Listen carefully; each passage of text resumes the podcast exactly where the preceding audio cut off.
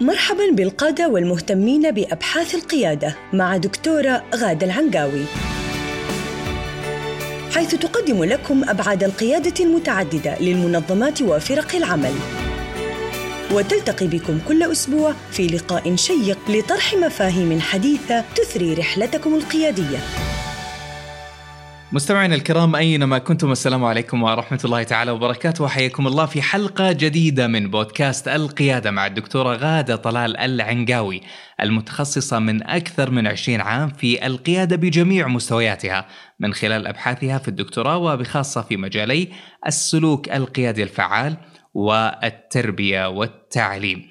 حياك الله دكتورة غادة من جديد. أهلا وسهلا أهلا وسهلا فيك دكتورة في الحلقة الماضية توقفنا حول فصول كتاب القيادة الأول والثاني فلعل هذه الحلقة نخصصها لإيضاح محتويات هذا هذه الفصول آه، وهو مثال أيضا ضربتي لصناعة القائد من قبل الآخرين ولصناعة القائد أيضا آه، لنفسه.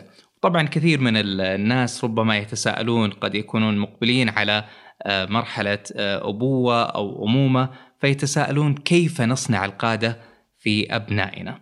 جميل يعني أنا أنا شاكرة إنه هذه كانت أول فكرة.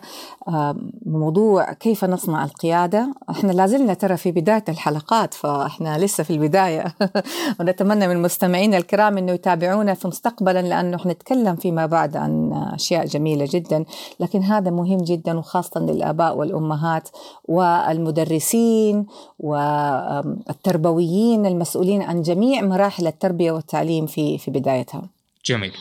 كتاب القيادة هو مثال أضربه لكاتب. يكتب قصة هو بطلها. لكن للأسف لا يستطيع كتابة الفصل الأول لأن كتاب الفصل الأول ليس ليسوا هو وإنما والديه ومجتمعه ومعلميه والتربويين الذين وضعوا بصمتهم آه، في حياته. خبر يعني شوية مؤلم للقيادات.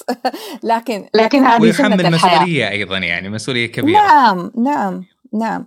الوالدين هما صانعا أحداث حياة القائد في الفصل الأول. ليس من خلال البيئة التي يعيشون فيها فقد لا يملكون المال وقد يعيشون في أرض حرب وفقر وقد لا يملكون العلم ولا الموارد آه، التي التي يمكن أن أن يعني توفر لهذا الطفل ليكون عنده هذا الإدراك الواسع للعالم. قد لا يملكون شيء ولكن يملكون أثمن حاجة ممكن آه، أن تسهم في صناعة القائد في العشرين السنة الأولى من حياته. الفصل الأول. يملكون صناعة أفكاره ومشاعره والتي سيعيش بها مدى الحياة وتؤثر على فصول كتابه الذي سيكتبه ويعيشه. طبعا كل والد ووالدة يبذلان ما في وسعهما لتوفير التعليم والمعيشة الكريمة. ولكن ليست هذه التي تصنع القيادة. يصنع القيادة النموذج الذي يراه الطفل في الفصل الأول في شخصية والديه وخاصة الأم. فمشاعر الأم هي مشاعره وأفكارها هي أفكاره. ولا يختص ذلك فقط يعني يظن بعض الناس إنه فترة الرضاعة وخلاص وانتهينا. لا. لا يختص بفترة الرضاعة ولا السنوات الأولى بل يمتد إلى المراهقة حيث يستيقظ كل يوم صباحا على صوتها ولمستها وهي تذكره أن وقت الاستيقاظ قد حان أو عندما يذهب إلى النوم وهي تدعو له بالتوفيق وبالخير. فكيف إذا استيقظ على أم شاكية باكية بئيسة محرومة حزينة حبيسة معذبة ها؟ كيف كيف يكون نفسية هذا الإنسان؟ هذه جدا مهمة. لنضع العربة على المسار ونقول يتعلم القائد أولا وثانيا وثالثا كيف يتعامل مع الحياة منها. ذكرا كان أو أنثى. الرسول صلى الله عليه وسلم قال أمك ثم أمك ثم أمك. ترى لا أضخم هذا عندما أقول إذا كنت أو إذا كان القائد ذا نفسية ما أو إذا كان الإنسان بلاش القائد ها إذا كان الفرد في المجتمع ذا نفسية مهزومة تعاني من الأفكار المعيقة. والمشاعر السلبية والسلوكيات المعرقلة.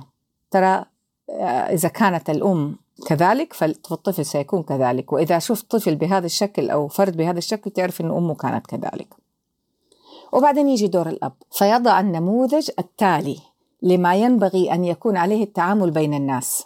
نيجي للقيادة للآخر. تتجسد القيادة للآخر اللي هي رقم اثنين المستوى الثاني في معاملة الأب للطفل ومعاملته للأم. فإذا غابت المشاعر عند الأب وكان إنسان سلبي وكان إنسان قاسي جاف سواء كان مع الأم أو مع المجتمع أو مع الخدم أو مع الطفل يستوعب في عشرين سنة من حياته هذا النموذج أمامه ويتعلم التعاملات من خلاله. نموذج خطير جدا لأنه ماذا يفعل الأم والأب؟ يحفران في الصخر القيادات. يعني النموذج القيادي سواء كان إيجابي ولا سلبي. يحفران التعامل المشاعر الأفكار الاعتقادات القيم. ترى ممكن آه، تأثير المدرسة ما يكون بالقوة. يقول لك بعض الناس هو يعيش في المدرسة معظم وقته. لكن صدقني ارتباطه بالمعلم ما هو ارتباط آه، شعور آه، قوي. لأنه المشاعر هي الذكريات والذكريات تصنع الأفكار والاعتقادات. هناك رابط قوي ونتكلم هنا شوية عن ذكاء المشاعر اللي هو ال emotional intelligence ليش ليش هذا الموضوع مهم؟ لأنه المشاعر هي البوابة للاعتقادات. فإذا كان شعورك في لحظة حول موضوع معين شعور إيجابي انحفر هذا الموضوع على أنه شيء جميل جدا في حياتك وإنه أنت لا يمكن أن تستغني عنه وأنه هو جزء من اعتقاداتك. وأن نضرب مثال إذا الطفل نشأ ونظرته لنفسه من خلال والديه نظرة إيجابية إنه إنسان قوي وذكي وطيب ويستطيع أن يتحدى الصعوبات ويستطيع أن يمارس آه، مهارات معينة. وهذه الرسالة استمرت عشرين سنة تحفر دائما بطريقة إيجابية. طيب نظرته عن نفسه إن شاء الله كان أقبح الناس شكلا وكان أفقرهم وكان أضعفهم. نظرته عن نفسه حتكون إيجابية وحيشوف نفسه إنسان قوي جدا. هي مجرد تصور. فهنا نيجي لقوة هذه المرحلة الكتاب الأول. جميل. طيب دكتورة إذا كان هذا الأول آه، فكأني أستنتج أن الثاني سيكون نتيجة حتمية للكتاب الأول. طبعا من أي من الكلام اللي قلته لابد أن تستنتج ذلك. أي شخص حيسمع الآن معانا آه هذه الحلقة حيقول طبيعي أن يكون المرحلة الثانية نتيجة الأولى. نعم لكن الثاني خلينا نعرف الثاني أول. مين هو الثاني؟ الفصل الثاني. الفصل الثاني هو ذلك الشاب آه اللي بدأ الجامعة أو تخرج منها أو حديث التوظيف دوب بدأ المهنة أو خاطب أو دوب تزوج في سنواته الأولى أو أخ مسؤول عن إخوته أو فتاة شابة تتسوق وتقابل صديقاتها في السوق عشان تحكي لهم كل يوم عن مغامراتها عن عملها عن حياتها مع أهلها. هذا الشاب في سن العشرينات. قد يبدأ في نهاية ال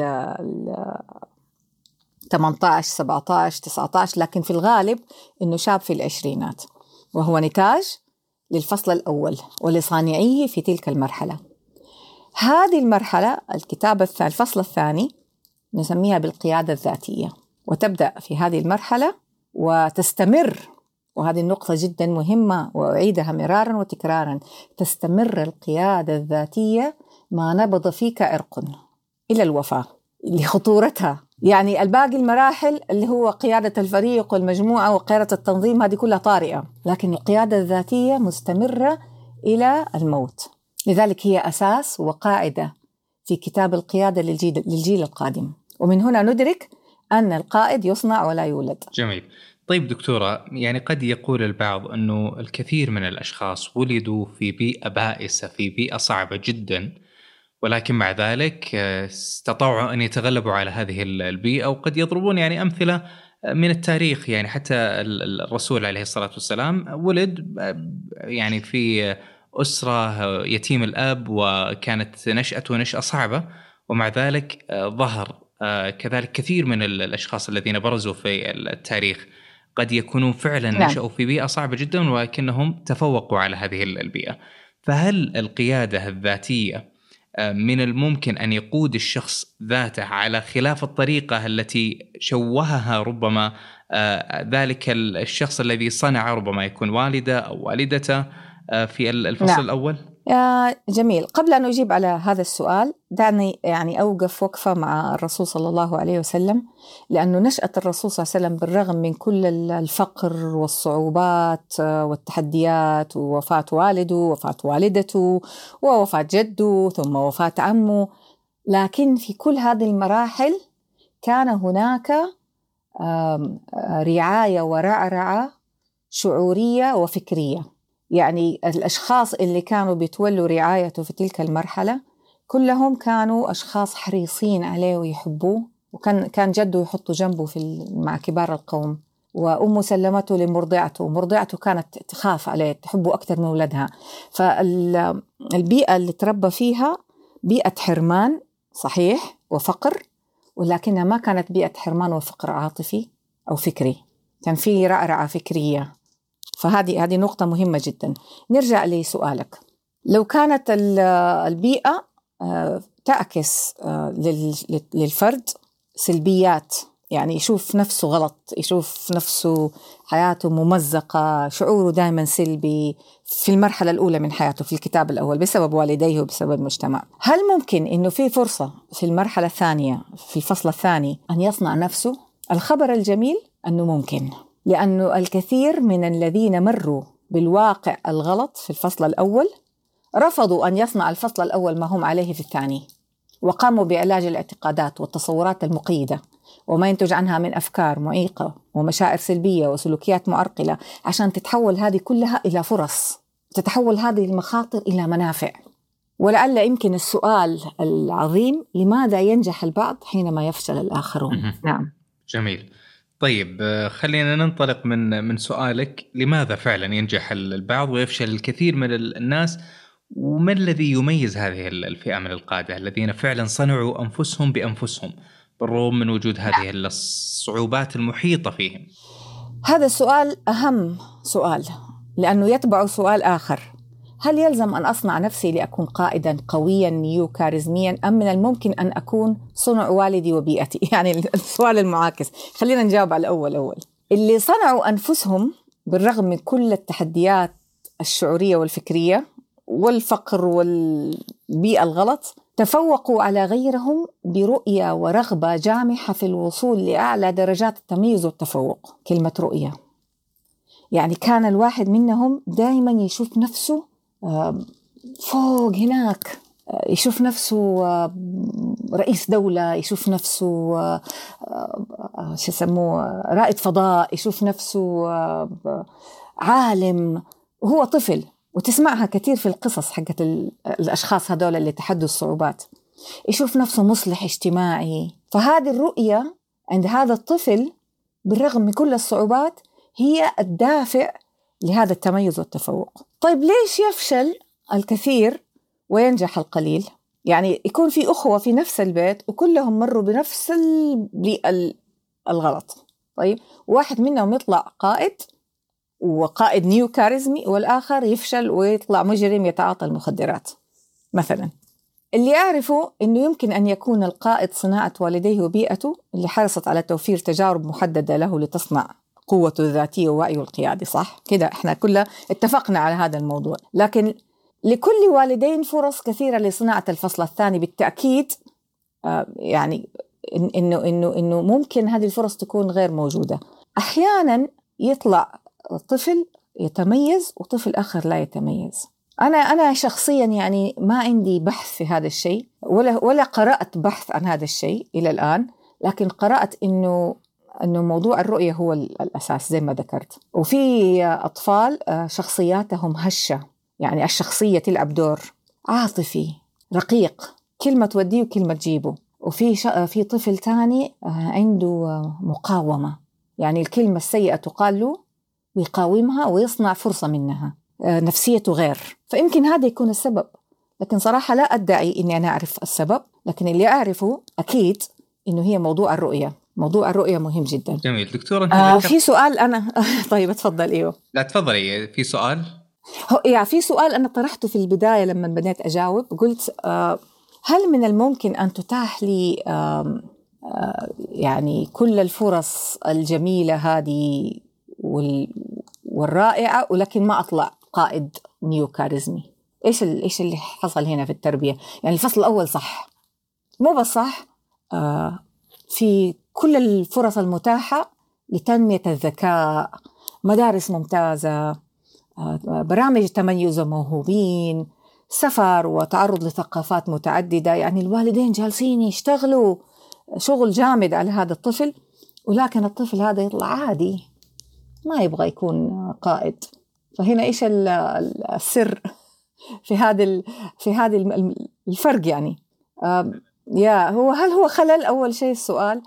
أحيانا تكون نية الوالدين شوية يعني قوية على الولد أو على الطفل أو البنت ويدرك الطفل في المسار هذا إنه هو عنده حرية الاختيار فيجي يختار شيء غير اللي هم راسمينه له. وهنا إحنا نيجي لخطورة إنك أنت تحدد سيكون ابني قائد وأنا سأصنع منه قائد. ترى القيادة تعريفها ليست فقط آه، قيادة تنظيم إنه يكون على منصب. القيادة ممكن تكون في مجال بسيط جدا لكن يتميز فيه الإنسان ويكون متميز في هذا المجال. فقد تكون مثلا موهبة الرسم. يعني واحد يقول لك أنا ما أبغى أنا كل التعب اللي تعبته ده يطلع ابني رسام. يعني ما لقى مهنة تانية يطلعها يكون فيها متميز فيها يكون فيها قائد كده يعني له سمعة له منصب. هذا الخطأ اللي يقع فيه كثير من الآباء. بس حبيت أنبه لهذا الموضوع. جميل. دكتورة سأعيد كلمة ذكرتيها ولعلك تعلقين عليها ونختم فيها الحلقة. اللي هي قضية نعم. المشاعر نعم. بوابة المعتقدات إيش أهمية نعم. إن نراقب مشاعرنا بشكل جيد حتى آه، نحاول أن نحافظ على هذه البوابة يعني الوالدين اللي تخرجوا من من الفصل الأول وعندهم آه، معتقدات ومشاعر آه، بلاش نقول سلبية ضعيفة حول نفسهم وحول المجتمع وحول حياتهم وحول العالم هذه المعتقدات تؤثر على سلوكهم اليومي وعلى انفعالاتهم. أي حركة يسويها الأب والأم مع بعض أو مع الطفل حتى اللي هو رضيع حتى في اليوم الأول من حياته حتى هو في بطن أمه. صراخ الأب مع الأم والطفل في بطنها هو نوع من البرمجة لهذا الطفل لأنه حيتعلم حاجة عن العالم مهمة جدا إنه في في في صوت مرتفع ومؤلم وفي أم جالسة تبكي بعد هذا الصوت. آه لما يتولد الطفل ترى يميز صوت الأب من صوت الأم ويعرفهم ويميز ريحتهم ويميز رائحة الملك اللي هو الحليب حليب الرضاعة. الذكاء يبدأ صناعته من الحمل من اللحظة الأولى. واللي ما يعرف هذا الكلام يقدر يروح يدور على دوكيومنتريز أو أفلام وثائقية في هذا الموضوع. في كثير أبحاث الآن مرة كثير في هذا الموضوع. تثبت الكلام اللي أنا قاعدة أقوله. فأنا نسيت سؤالك. معلش يمكن شطحت عنه إنه موضوع المشاعر. إيوه. المشاعر موضوع المشاعر وعلاقتها بالمعتقدات. يعني ال الشعور هذا هو اللي يحفظ أنت أصلا لما أبغى أذكرك بشيء في الماضي في حياتك أقول لك تتذكر لما كنت صغير إيش اللي كان يميز مدرستك؟ أول شيء حيجي في بالك شعور بالسعادة أو بالألم. وأول شيء حتتذكره إذا كان شعور بالألم العلقة اللي أكلتها من المدرس. وإذا كان شعور بالسعادة حتتذكر المدرس ذاك الحلو الجميل اللي كان يساعدك ويخلي الفصل كله يضحك. إذا ضحك سعادة ألم عقاب تذكر لموقف. يعني ما تقدر. إذا تبغى تصنع آه، فكرة أصنع شعور أول. إذا تبغى الطفل يتذكر درسه في المدرسة أربط هذا الدرس بشعور إيجابي. خلاص كذا يكفي عن ذكاء المشاعر. جميل جميل. حديث جدا عن المشاعر وذكاء المشاعر وأهميتها في صناعة الشخصية. طيب بهذا الجواب وبهذه الإجابة الجميلة نصل إلى نهاية الحلقة. الدكتورة غادة طلال عنقاوي شكرا جزيلا لك على وقتك الجميل وحديثك الماتع. وأيضا ننوه في ختام الحلقة إلى أنكم مستمعينا الكرام بإمكانكم أن تتواصلوا بشكل مباشر مع الدكتورة غادة لطرح الأسئلة والتعليق على هذه الحلقة والحلقات السابقة من خلال موقع البودكاست الخاص وهو newcharismaticleader.com والموقع أيضا موجود في وصف هذه الحلقة. في الختام تقبلوا أطيب التحايا مني. أنا محدثكم عبد العزيز الحجي. نلتقيكم في الحلقة القادمة. على خير. إلى ذلك الحين دمتم في رعاية الله وحفظه وإلى اللقاء. استمعتم للدكتورة غادة العنقاوي تتحدث عن قيادة المنظمات وفرق العمل في بودكاست القيادة. إلى أن نلقاكم مجدداً.